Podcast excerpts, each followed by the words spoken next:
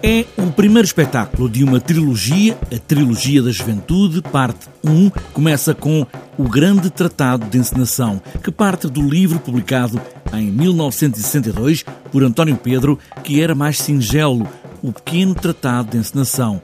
Gonçalo Amorim, que encena este espetáculo, com a escrita de Rui Pina Coelho, fala nesta juventude dos anos 50, no Porto, num sótão, quando tudo começa, para o Teatro Experimental do Porto. O que nós fazemos neste sótão, e uma vez que de juventude se trata esta trilogia, é, no fundo, eh, pegar eh, neste, nesta ideia de teatro que o António Pedro tinha e tentar que seja também uma ideia de país.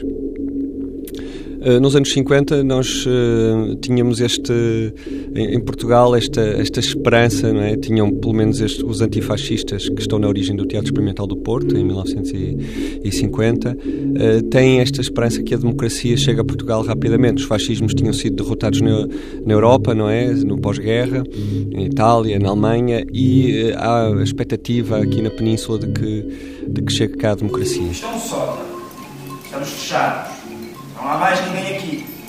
Ninguém nos vai ouvir. Podem gritar à vontade, podem estar à vontade. Uma juventude dos anos 50, em Portugal, à procura de um país onde está tudo para fazer e era preciso estar preparado. É uma longa conversa sobre teatro, sobre política, sobre esse país que ainda não é Portugal e em que está tudo por fazer. Faltam, falta traduzir livros, falta, falta chegar cá o teatro moderno eh, e, e estes jovens no, neste sótão do, do, Porto dos anos 50 estão precisamente a tentar ensaiar uh, esse país novo que tarda a chegar. A rua está muito perigosa. Parece que não, não é? O pior já passou, que somos jovens e que os amanhãs até podem ser cantantes. Parece que o sol limpa tudo, que à luz do dia tudo é possível mas não. Sombra estica-se. Um primeiro espetáculo desta trilogia da juventude que vai ter a tecedeira que lia Zola e ainda a maioria absoluta. É o Teatro Experimental do Porto.